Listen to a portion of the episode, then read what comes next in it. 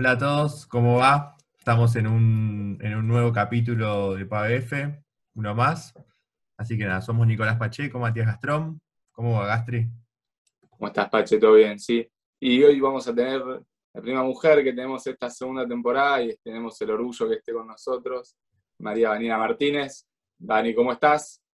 ¿Qué tal? ¿Cómo andan, chicos? ¿Bien? ¿Todo bien? Un gusto estar acá con ustedes. Muy bien, el gusto es nuestro. Un placer que estés.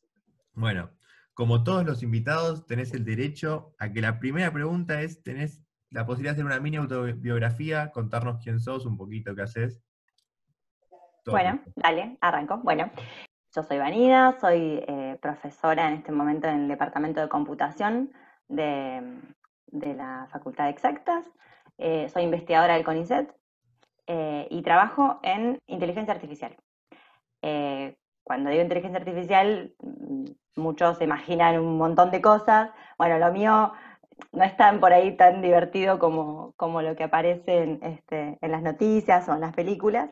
Yo trabajo más bien en un área que se llama representación de conocimiento y razonamiento, en donde es como el área más vieja de inteligencia artificial, donde tratamos de hacer modelos que después se van a transformar en programas de computación, que capturan conocimiento humano para realizar ciertas tareas que hoy las hacemos nosotros, pero mañana las puede hacer una computadora.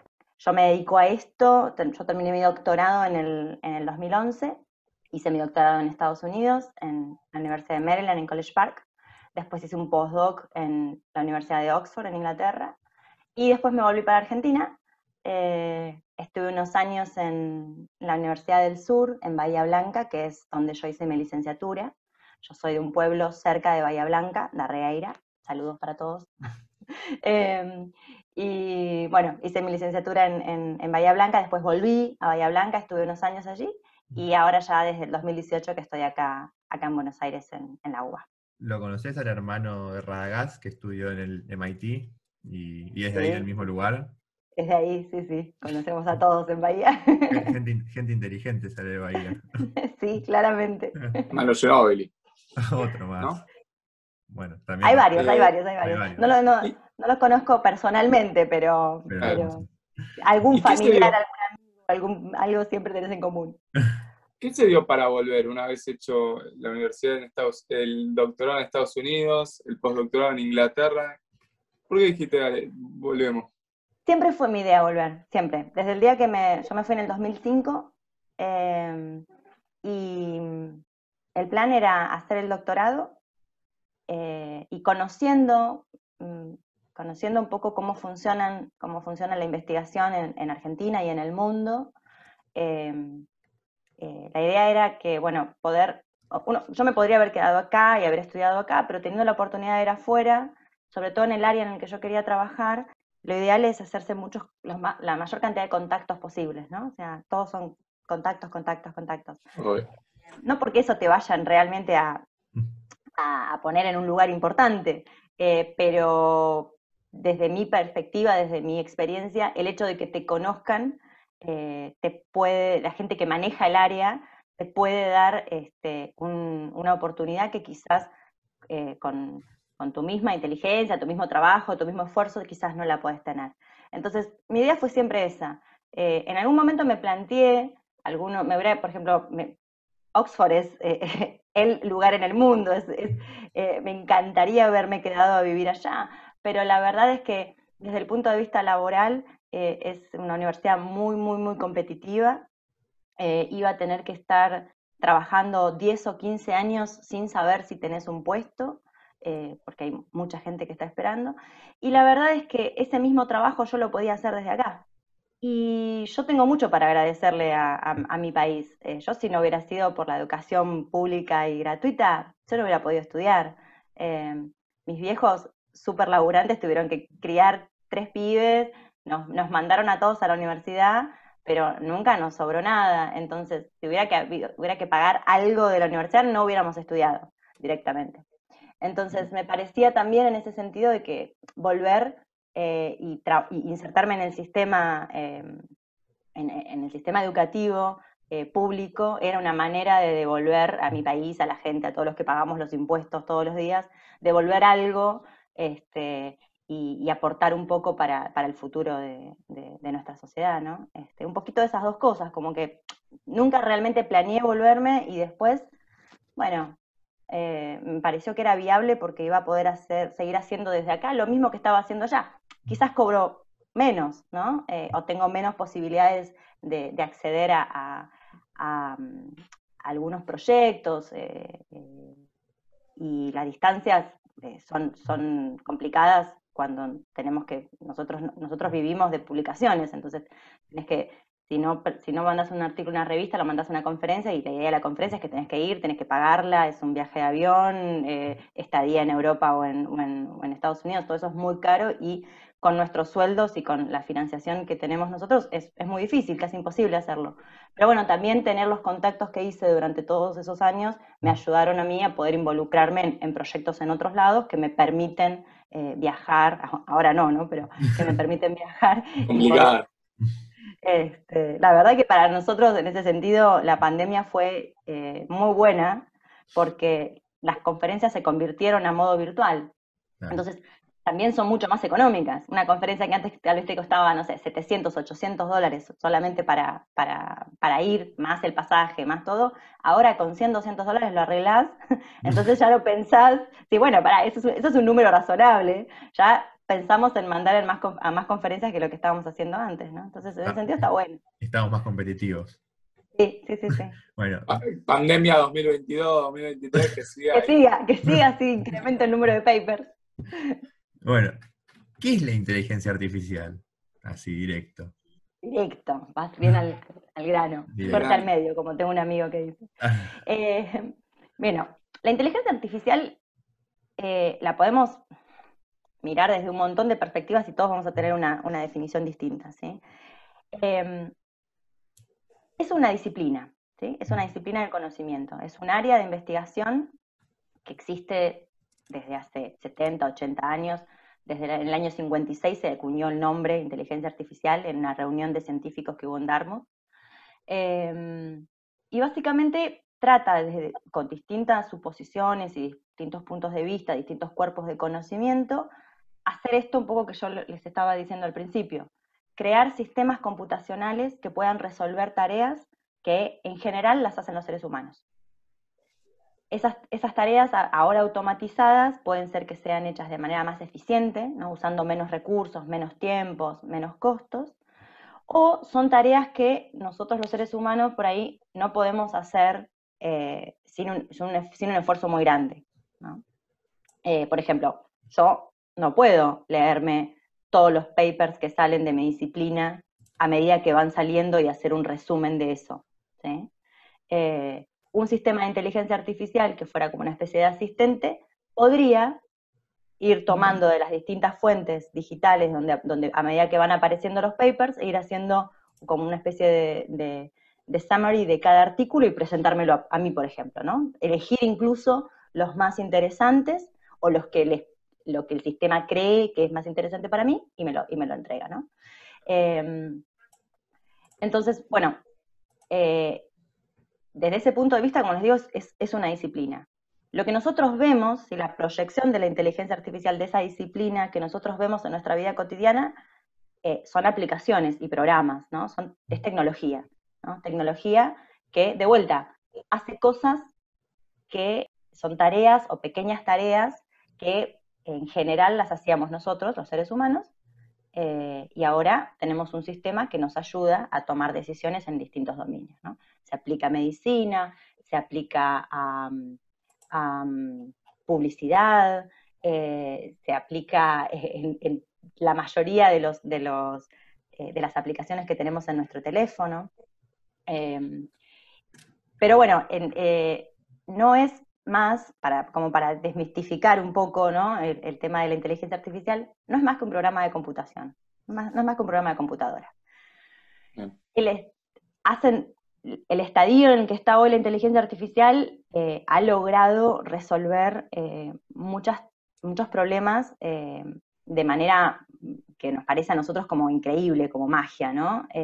Por ejemplo, los sistemas, los modelos de lenguaje como GPT-3, con los que uno puede interactuar, y el sistema te hace un poema, te escribe código, un programa, podés charlar con él. A nosotros, o sea, que cuando vemos eso, vemos algún grado de inteligencia y nos parece que es magia. La verdad es que los sistemas son bastante modestos como funcionan actualmente, ¿sí? Y ese tipo de sistemas básicamente se alimentan de un montón de datos, ¿sí? Y encuentran patrones estadísticos, entonces como que relacionan esas entradas de datos con ocurrencias de patrones, y los patrones más subyacentes son los que repiten. Entonces, si nosotros alimentamos a un sistema con un montón de textos de poesía, de canciones, de prosa, ¿sí? El sistema, muchos ejemplos, el sistema va a ir reconociendo patrones de escritura, patrones métricas, ese estilo de características que diferencian quizás un tipo de escritura que de otra. Entonces después cuando nosotros, por ejemplo, le pedimos que nos escriba un soneto o un poema, tiene las guías de cómo un humano escribe un soneto o una poesía y lo replica, lo intenta replicarse. Así que bueno, eso es básicamente, digamos, una aproximación bastante básica de lo que es la inteligencia artificial y qué es lo que nosotros vemos de la inteligencia artificial. ¿Y tiene alguna diferencia? ¿Existe diferencia o son simplemente nombres distintos entre la inteligencia artificial y la inteligencia computacional? Es una linda pregunta. Yo ahora estoy dando una materia que se llama Inteligencia Computacional. ¿Qué es lo que pasó? Como les decía, hoy en el año 56 en Dartmouth se acuñó este nombre, inteligencia artificial.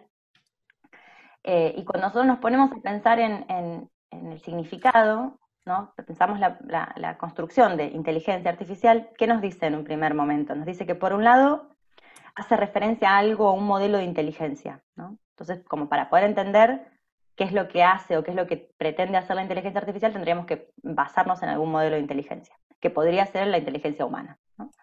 Y por otro lado nos dice que es artificial.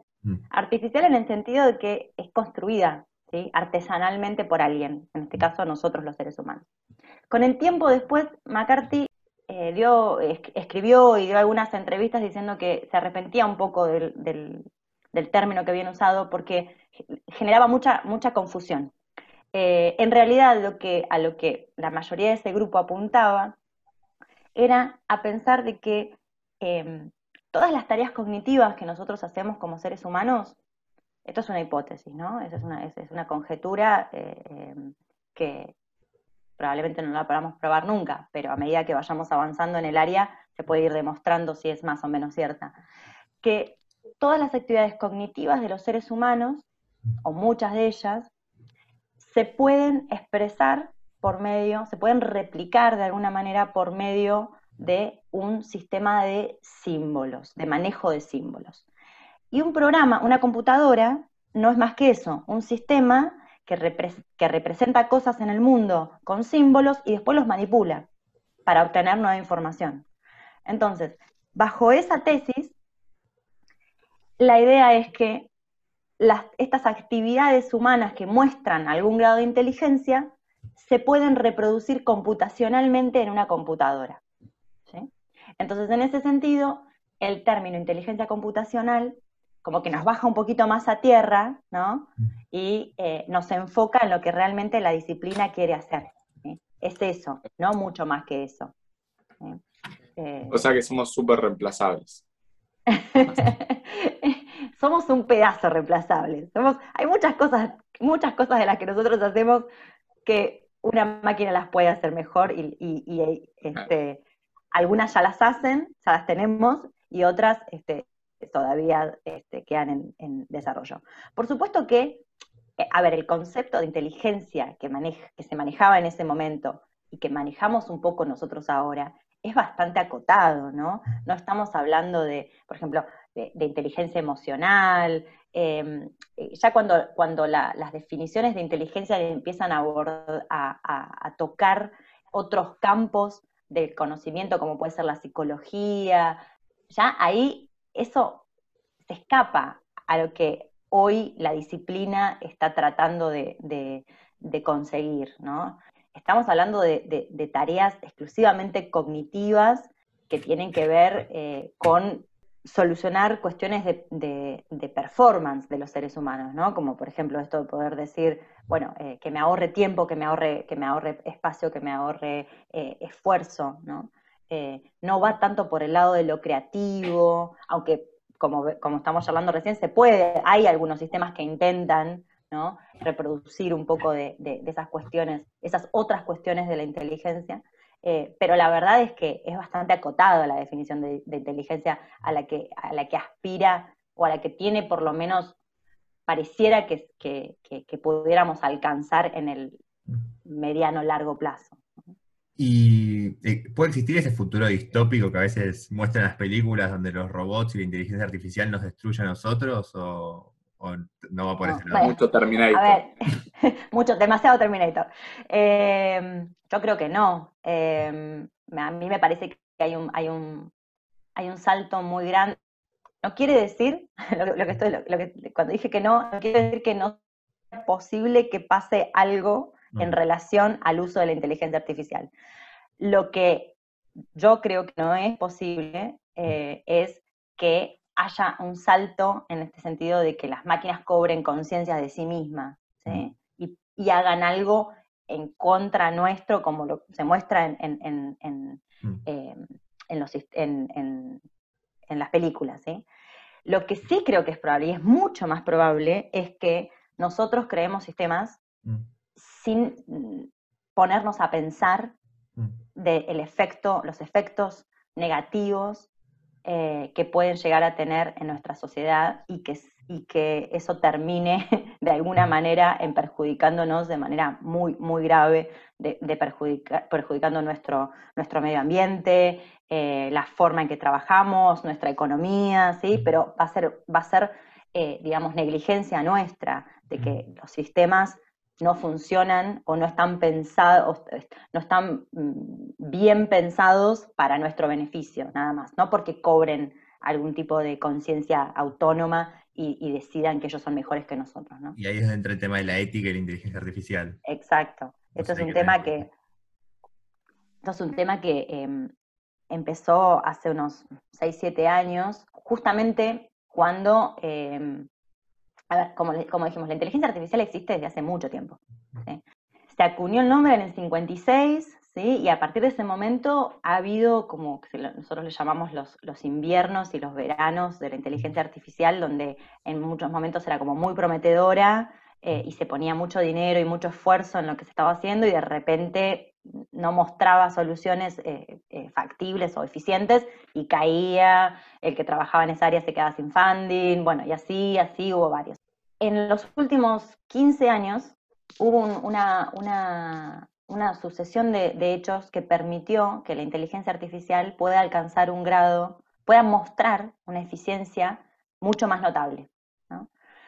Desde hace 30-40 años existen algoritmos que son las redes neuronales, que en teoría eran fantásticas, pero en ese momento no teníamos los datos, la cantidad de datos necesarios para que las redes neuronales pudieran aprender este tipo de patrones, como decíamos que tiene GPT-3, ¿no?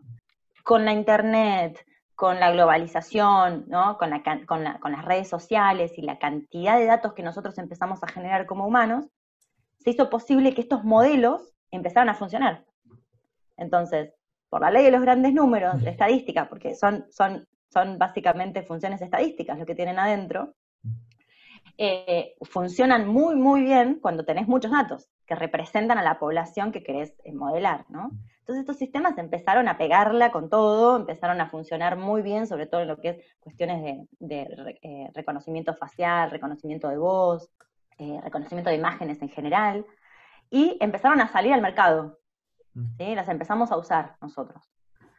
Y ahí fue cuando... Por un lado, la comunidad académica, y por otro lado, otras comunidades que veían lo que estaba pasando, empezaron a decir, che, ojo, ¿qué estamos haciendo? Estamos sacando estos algoritmos del laboratorio al teléfono, o del laboratorio a un sistema, a un banco, a un gobierno, y la gente empieza a tomar decisiones basándose en lo que estos sistemas dicen, y se empezó a notar, por un lado, empezaron a haber casos donde los sistemas se equivocaban, o los sistemas tomaban decisiones que no eran justas, o que nosotros como humanos no esperábamos, ¿no? Si hubiéramos puesto a un ser humano en esa posición, hubiéramos esperado que la decisión hubiera sido distinta, ¿no?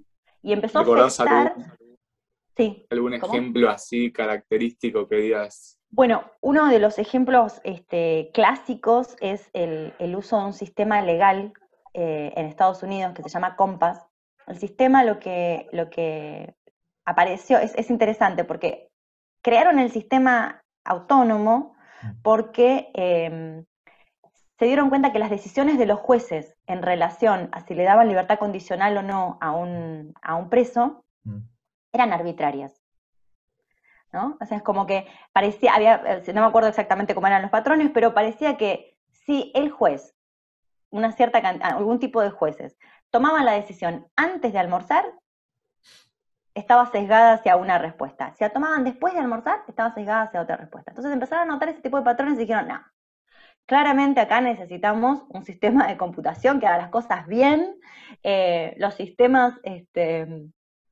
son neutros, ¿sí?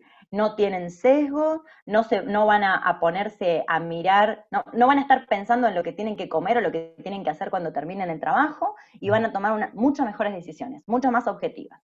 Bueno, lo que pasó es que no fue así, ¿sí? Este sistema COMPAS con el tiempo empezó a demostrar que tenía sesgos raciales. Entonces... Una persona que era afroamericana o de piel de color tenía mucho más probabilidades con los mismos registros, ¿sí? Habiendo supuestamente perpetuado los mismos crímenes, ¿no?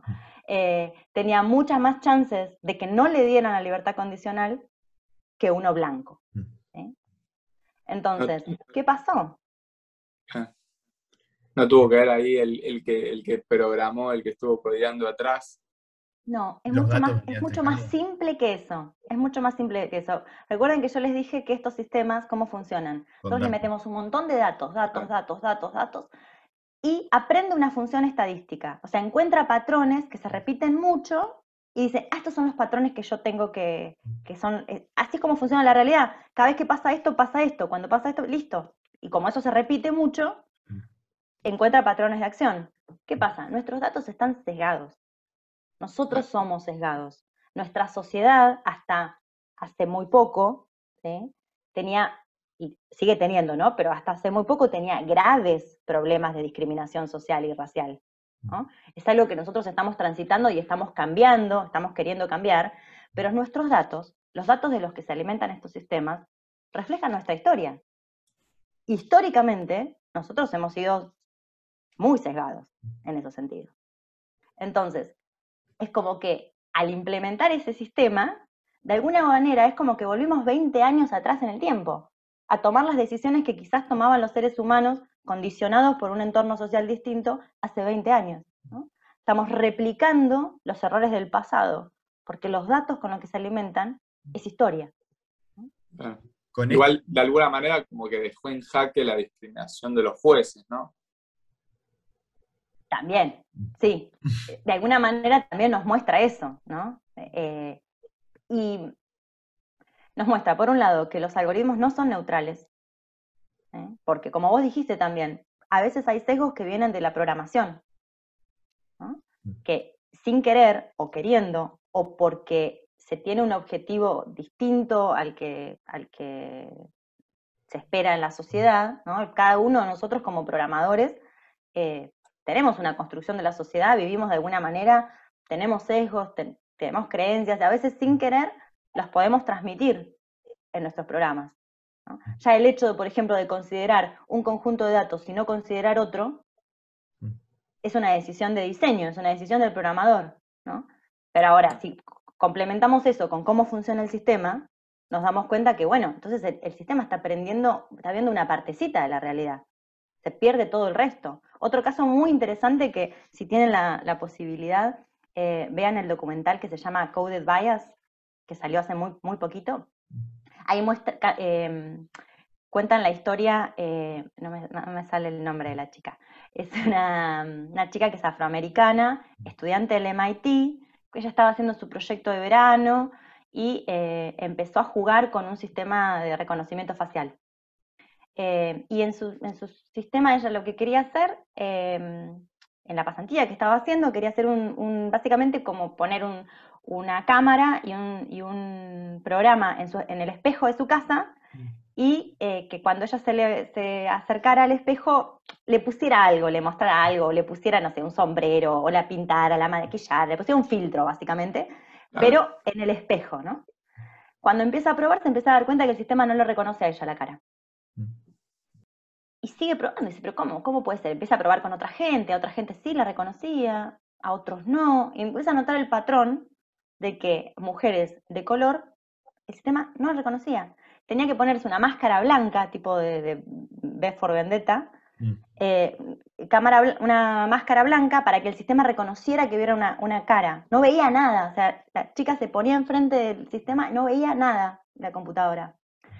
Entonces, ahí dijo, bueno, acá pasa algo, ¿qué es lo que está pasando? Entonces empezó a probar todos los sistemas que estaban en ese momento disponibles, de IBM, de Google, varios otros que estaban disponibles, y los empezó a probar con un dataset que ella construyó, donde había o sea, era bastante representativo de la población americana, ¿no? Entonces, los resultados a ella le mostraron que para todos los sistemas, con mayor o menor grado de precisión, les costaba mucho poder identificar mujeres y personas de color. Entonces, si la cara era una mujer con piel de color, prácticamente el sistema no te reconocía. 30% funcionaba, un 20%. Hombre blanco, 98% se metía. Entonces, bueno, claramente había un problema, ¿no? Y si uno a partir de esas denuncias empezaron a pensar un poco más de cómo funcionaban estos sistemas. Cómo históricamente en computación, en ciencias de la computación o en la ingeniería de software, uno piensa en el programa, como que el programa es lo más importante. En estos modelos no es el programa lo más importante son los datos, porque el programa surge, ¿sí? Las reglas de acción del sistema surgen de interpretar esos datos, ¿sí? Entonces, el enfoque hay que cambiarlo. Entonces ya no es solamente que el programador puede meter la pata y que puede haber un bug. No, tenés que tener mucho cuidado con los datos, de curarlos, de que sean representativos, de que no muestren ningún tipo de sesgo que vos no querés replicar, y eso es una tarea muy complicada de hacer, la que todavía se está trabajando. En los últimos años ha habido avances, pero es muy complicado de hacer. Entonces esa limitación es muy grande de los sistemas de inteligencia artificial en este momento. Sí, y un poco con eso tiene que ver cuando las máquinas, tú mencionas la campaña de los robots asesinos. Sí, bueno, justamente, esa es una parte, digamos, desde el punto de vista no académico, sucedió estos ejemplos, ¿no? Y también gente que se empezó a dar cuenta que el potencial de uso de estos sistemas podía ser muy peligroso, ¿no? Porque claramente cuando vos empezás, bueno, sistema de reconocimiento facial, lo pongo en un dron, lo pongo en un robot, y tenemos en 2 minutos un soldado, ¿no? Que puede ir a un campo de batalla, ¿no? Entonces, empezaron a surgir estas primeras ideas de incluir, ¿no?, los sistemas de inteligencia artificial en dispositivos militares. Entonces ahí hubo como dos grandes grupos que se pararon y dijeron, esto no puede ser, ¿no? Por un lado fueron los académicos, ¿sí? En el 2015, la conferencia más importante de inteligencia artificial, que se llama IJCAI, IJCAI, se hace todos los años en un lugar distinto, en el 2015 se hizo en Buenos Aires. Y en ese momento todos los científicos, la mayoría, no todos, de los que participamos, firmamos una carta abierta diciendo que nosotros no queríamos que nuestros sistemas fueran a parar a este tipo de dispositivos, ¿no? Que, que fueran usados abiertamente para la guerra o para cualquier otra, otro sistema que pudiera perjudicar físicamente a una persona o hacer daño socialmente, ¿no? Y esto estuvo también aparejado con el problema que tuvo Google cuando intentaron firmar un contrato con el gobierno, no me acuerdo si era el Departamento de Defensa o algo así de Estados Unidos, y que muchos de los empleados de Google se levantaron en protesta diciendo, no, esto no se puede hacer, no, esto no está bueno, esto no es ético, no hay ninguna ley que lo prohíba, ¿no? Esto es legal, pero no es legítimo de alguna manera, no puede ser que este tipo de sistemas se estén pensando, ¿no? Y que de esa manera frenaron el proyecto que se estaba haciendo, que la idea era, ni siquiera estaban pensando en armas, estaban pensando en utilizar, el proyecto Maven, estaban pensando en utilizar sistemas para reconocimiento de objetos en un escenario, ¿no? Hacia el aire libre, digamos, que pueda decir, bueno, esto es un auto, esto es una persona, esto es no sé qué, no sé cuánto, y Google iba a ayudar con estos sistemas de la programación y entrenando los sistemas con nuestras fotos, básicamente, ¿no? Con los datos que nosotros le damos a la empresa. Entonces, bueno, a partir de ese momento empezó a surgir la campaña To Stop Killer Robots, para detener a los robots asesinos, que congrega a un montón de organizaciones a nivel mundial, y lo que promueven es la prohibición de los sistemas de armas, basados de armas autónomas letales, ¿no? O sea, la idea es que no se pueda a nivel mundial crear un instrumento legal que prohíba a nivel mundial que se desarrollen sistemas que puedan matar a una persona de manera completamente autónoma. Por supuesto que ahí, desde ese momento, desde 2014, 2015, empezó a discutir esto, y ahí hay cuestiones muy, muy interesantes y problemáticas, como, bueno, pero ¿qué quiere decir que el sistema no tenga intervención humana, ¿no? Entonces, empezaron a hablar del término control significativo humano. O sea, vamos a prohibir las armas que no tengan control significativo humano. Bueno, pero ¿qué quiere decir control? ¿Y qué quiere decir significativo, no? Entonces, bueno, es un proceso que va bastante lento, lamentablemente, porque la tecnología sigue avanzando, y hay muchas partes, digamos, que están interesadas en poder crear este tipo de sistemas, ¿no? Por ahí no directamente para crear un soldado inteligente que reemplace soldados en el campo de batalla, pero hay un montón el espectro de armas que se pueden crear es muy amplio con el potencial que tiene la inteligencia artificial. Y no solamente armas, sino también dispositivos militares que sirven para otra cosa, como por ejemplo defensa, ¿no? O dispositivos que funcionan a un nivel virtual, digital, y que no tienen un robot físico, ¿no? Entonces hay todo ahí, un conjunto de cosas que se nos escapa un poco de la cabeza de cómo hacemos para regularlo. Entonces, la postura hoy, en general, es esto hay que regularlo. No puede ser que podamos crear dispositivos militares con inteligencia artificial así porque sí, ¿no?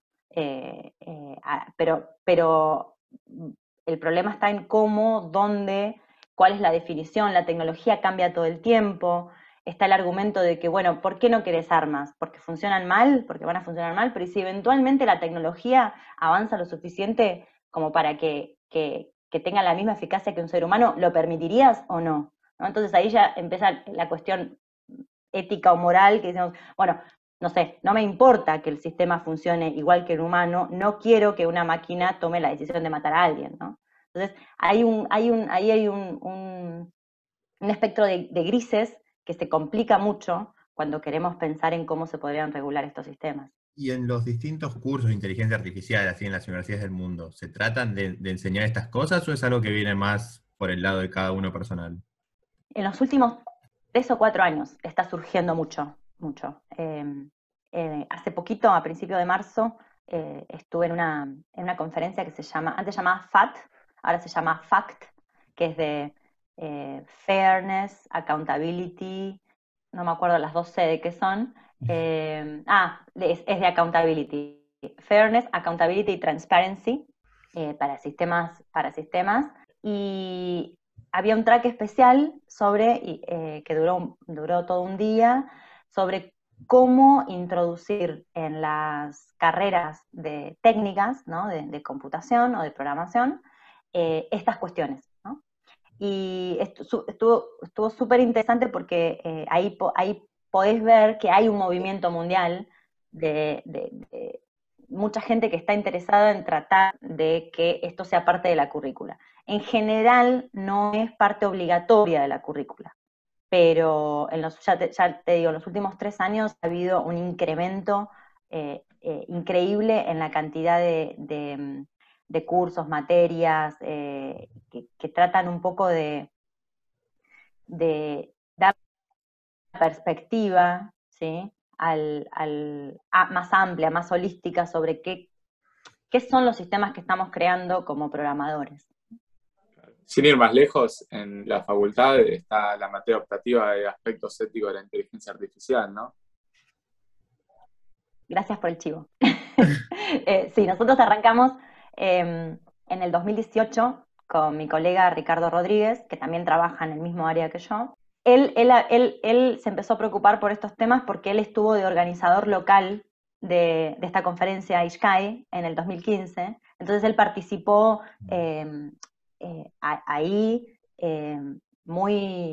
mucho en la parte que fue esta de la carta abierta, ¿no?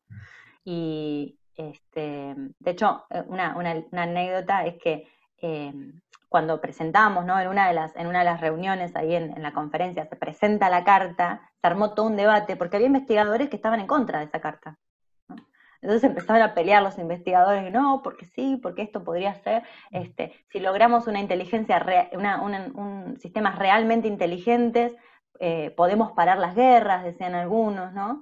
Y otros decían, bueno, pero para hacer lo que falta para eso y la cantidad de gente que vamos a matar en el medio por crear armas que son estúpidas, básicamente. Bueno, se armó un debate bastante picante ahí entre gente muy grosa, ¿no? Porque a esta conferencia se juntan los exponentes de la inteligencia artificial de todo el mundo, ¿no? Bueno, entonces Ricardo empezó a involucrarse con esos temas a partir del 2015, y yo en el 2017 estaba en Barcelona cuando se hace una conferencia ahí en Barcelona, y hacen una declaración la declaración de Barcelona para el uso de la inteligencia artificial, ¿no? Entonces empiezan a plantear estas cuestiones, y en una de las charlas que hubo, había una colega que trabaja más o menos en el mismo área que yo, que se llama Francesca Rossi, y que ella estaba trabajando para IBM en ese momento, sigue trabajando, que fue uno de los primeros departamentos de ética que se hicieron en empresas corporativas de software, ¿no? IBM en ese sentido siempre estuvo muy, muy avanzado, con la cabeza bastante bien puesta en cómo no queremos un futuro distópico, ¿no? Entonces, bueno, nosotros empezamos a pensar en cómo podíamos ayudar en este sentido. Nos involucramos con la campaña de Stop Killer Robots, y después nos dimos cuenta, ¿no?, que una manera de poder planificar un futuro mejor en términos de la tecnología es justamente hablar, aunque sea de estos temas, con los futuros programadores, ¿no?, con la gente que son los que el día de mañana van a desarrollar estos sistemas. Plantearles, está bien que la mayoría no ha estudiado filosofía, no ha estudiado ética, ¿no? Hay un montón de cosas que quizás nos faltan en la currícula para poder hablar estos temas de manera seria. Pero por lo menos nosotros con nuestra optativa lo que buscamos es que los chicos piensen estas cuestiones, ¿no? Que se preocupen por entender los modelos que están usando, que se preocupen por entender qué pasa con los datos, que busquen ayuda, porque, a ver, yo como computador estoy haciendo, no sé, estoy desarrollando un sistema para un sistema médico, ¿no? De uso para medicina. Yo no soy médico, yo no sé de biología, entonces hay un montón de cosas, por ejemplo, relacionadas con el sesgo, que se me pueden escapar, ¿no? Pero por lo menos tener la conciencia de decir, che, pará, esto hay que mirarlo. Planteárselo a alguien que sabe del tema y decirle, no puede ser que pase algo raro acá si no miramos bien estos datos. Entonces, de alguna manera, promover que esta disciplina que nosotros de computación tiene que ser multidisciplinaria, ¿no? El crear un sistema de computadora no lo puede hacer solamente una persona que estudió computación 5 años. ¿Por qué? Porque eso va después y afecta directamente en la vida de un individuo, de la sociedad, ¿no? Entonces hay que pensar, de la misma manera que hoy no se saca una droga del laboratorio directamente a la farmacia, sino que hay todo un protocolo en el medio y se tienen un montón de recaudos, bueno, quizás habría que pensar en que los sistemas de este estilo también se desarrollen de esa manera, ¿no? Pero bueno, por lo menos tener esta conciencia de que lo que vos estás haciendo como programador en algún momento le puede afectar a alguien, entonces hacerlo de la manera más ética posible, ¿no? De la manera de decir, bueno, siempre se nos pueden escapar cosas, pero por lo menos lo pensamos, lo charlamos, lo discutimos y pusimos en la mesa los pros y los contras de las decisiones que estamos tomando. Y también otro tema que va por este lado, no sé si tan violento como llegar a matar a una persona, pero los datos que tienen las grandes empresas, Google, Facebook, sobre nosotros, ¿somos conscientes nosotros de lo que ellos saben de nosotros? ¿Y los datos que ellos obtienen son siempre de manera lícita? ¿Nosotros lo sabemos o a veces no es del todo transparente? Mirá, hay varias cuestiones ahí. Siempre que nosotros nos bajamos una aplicación, firmamos un acuerdo de consentimiento, ¿no? Que lo leemos entonces, todos. Los términos que los leemos todos hasta el fin, ¿no? La letra más chiquita. El problema es que hay como un gap legal, ¿no? En el sentido de que el hecho de que vos lo firmes no quiere decir que vos entiendas lo que estás firmando, ¿no?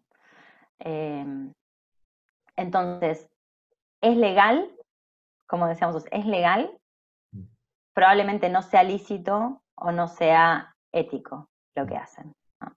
Entonces, hay una diferencia ahí entre lo ético y lo legal. A ver, ¿qué es no, yo no soy filósofa, ¿no? Pero mi entendimiento de lo que es la ética es que son los códigos que nosotros como seres humanos usamos para vivir como sociedad, ¿no? Eso va cambiando con el tiempo, ¿sí? Va mutando. Hay cosas que quedan desde hace mucho, otras cosas no. Entonces, pero que lo legal, en general, no toca lo ético.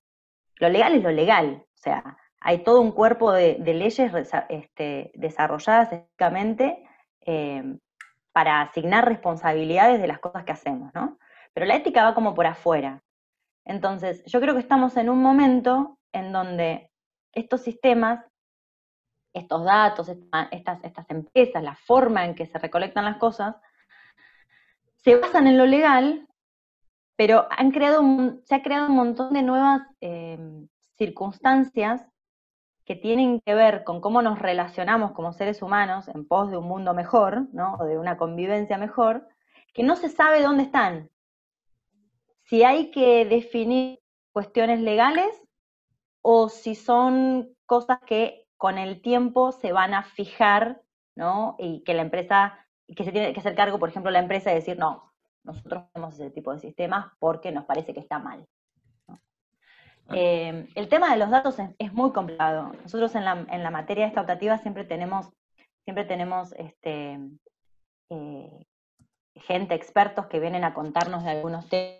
Hemos tenido varios abogados que trabajan en estas cuestiones y es difícil porque tampoco le puedes explicar a la persona que te está dando los datos absolutamente todo lo que vas a hacer con los datos, ¿no? Porque ni siquiera estas empresas saben lo que van a hacer mañana con nuestros datos.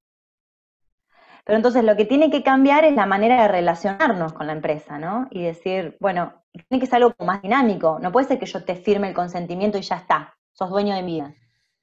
Tiene que haber alguna manera, con incentivo, con algún tipo de incentivo para el usuario, de, no sé, cada tanto ir y revisar, o que la empresa te diga, che, ¿sabes qué? Ahora voy a usar tu foto para esto, ¿me dejás? Bueno, te dejo, no te dejo, ¿no? Pero ahí hay que crear toda una cuestión tanto legal como un protocolo de comunicación que todavía no tenemos claro bien cómo es. Y ¿no? Medio un punto de inflexión, lo de Cambridge Analytica con las elecciones de Trump en este tema, que fue capaz cuando la mayoría nos empezamos a dar cuenta de estos temas, ¿o no?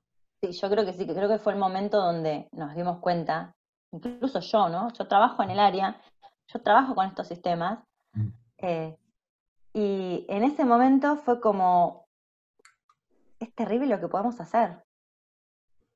Es increíble lo que podemos hacer, lo fácil que somos de manipular.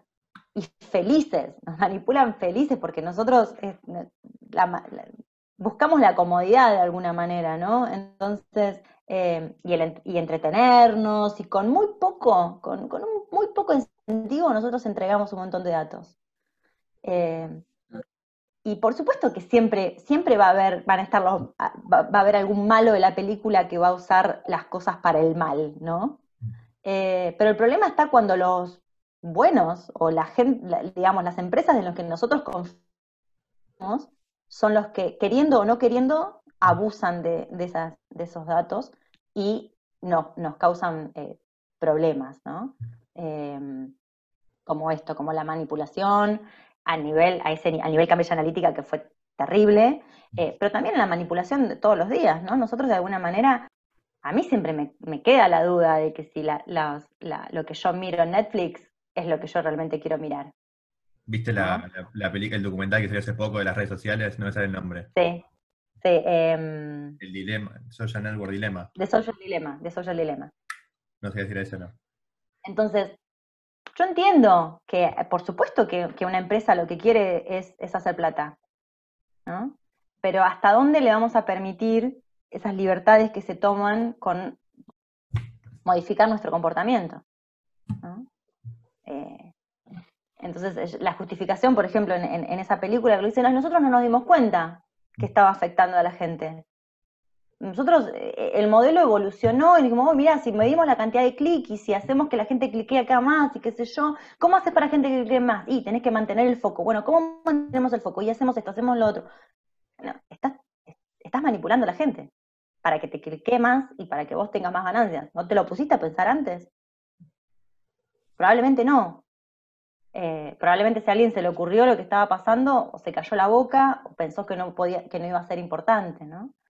Pero bueno, a mí siempre me queda esa duda, ¿no? Y siempre comento lo mismo, pero miro el Netflix por ahí, no sé, de mi hermano o de un amigo, y yo digo, ay, yo quiero ver eso, ¿por qué a mí no me lo ponen? ¿No? ¿Qué está aprendiendo de mí Netflix? Está aprendiendo una versión de mí que no es lo que yo creo que soy. Es súper interesante todo esto, así que, y complicado, es complicado.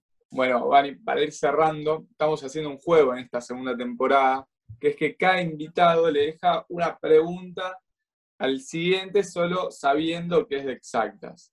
La tuya te la dejó Pablo Jacoutis. Y pregunta si te parece razonable algún proyecto sobre un plan de estudios más integral de las distintas carreras de la facultad. Complicada te la dejo. Es una muy buena pregunta. No sé si tengo una buena respuesta para esto, pero creo que, al menos desde el punto de vista de investigación, mi impresión es que hay cada vez más proyectos que atraviesan distintas disciplinas, ¿no? Y se nota al momento de una universidad, de una facultad o incluso un departamento, el querer evaluar la incumbencia del tema que se va a tratar en una beca o un doctorado, que el tema, al ser interdisciplinario, requiere que los estudiantes tengan conocimiento básico transdisciplinar, ¿no? Entonces, por ejemplo, en computación lo que pasa es que últimamente, en los últimos años, con el avance de la ciencia de datos, inteligencia artificial, se desarrollan muchos proyectos que están como en el borde entre esas disciplinas y biología, o matemática, o química, o física. Entonces es por un lado, difícil delinear a qué disciplina efectivamente el trabajo va a aportar, pero por otro lado es también difícil asegurarse de que el estudiante tenga los conocimientos básicos para poder desarrollar ese proyecto, ¿no? Entonces, dependiendo de dónde viene su background, qué estudió, dónde lo estudió, es bastante complejo. Entonces, me parece que sí que hay una necesidad de poder crear algo de ese estilo, algo más integral, ¿no? Por lo menos dentro de lo que es el ámbito de las carreras de la facultad, pero flexible a la vez, que permita a alguien que está trabajando o que va a trabajar en interdisciplina poder tener esos conocimientos básicos. Y me parece que algo parecido pasa también fuera del ambiente académico, ¿no? De vuelta, con la inserción de la ciencia de datos y de la inteligencia artificial en tantos dominios, también cosas que me llegan por ahí de la industria es que es muy difícil encontrar candidatos que puedan aplicar, por ejemplo, técnicas de datos sensibles a un dominio específico, porque tienen que tener el conocimiento básico de estadística, matemática, incluso computación para ciencia de datos, pero por otro lado es muy importante que tengan también el conocimiento específico del campo de aplicación. Entonces, eso cada vez se hace más complicado. La nueva carrera de ciencia de datos creo que va a intentar en algún punto poder resolver algunas de esas cuestiones y dar una información un poco más integral, por lo menos dentro de las materias que tienen que ver con computación, matemática y manejo de datos, ¿no? Pero quizás habría que pensar en algo más grande que abarcara las diferentes carreras de la facultad para generar estos hilos de transdisciplina, ¿no? Para que no sean cosas raras que uno se tiene que poner a discutir dónde cae el proyecto o qué tipo de materias les tengo que dar, sino que sea claro y ya desde la formación se puedan tener todos los conceptos necesarios. Así que sí, me parece que es importante por lo menos empezar a plantearlo para ver cómo se podría hacer de manera que sea eficiente y flexible, como decía antes, ¿no? Bueno, y ahora te toca preguntarle al siguiente. Al próximo. Al próximo. Sabes que es exactas. En base a eso, lo que quieras. Lo que quieras. Bien. A ver. Ay, qué difícil. Ceci es investigador o profesor. Tira la puntita, Pache, te dejo. Sí, es investigador física y se dedica a la neurociencia. ¡Ah, genial! Ay, gracias. Bueno, a ver. Ay, no sé, soy muy... bueno, pero pará. Podía preguntar, ¿se dedica a la neurociencia? ¿Existe la posibilidad de que... podamos comprender, no digo de manera exhaustiva, pero que podamos tener una comprensión importante de cómo se relaciona el cerebro con nuestras expresiones de inteligencia? Está buena, creo que fue de las mejores hasta ahora, ¿eh? Pero para ver, porque me diste el dato de que era de neurociencia, entonces pero... ahí... Muchas gracias por venir, la verdad estuvo muy bueno, la pasamos muy bien, así que nada. No, gracias a ustedes, chicos, la verdad que genial, genial. Un gusto.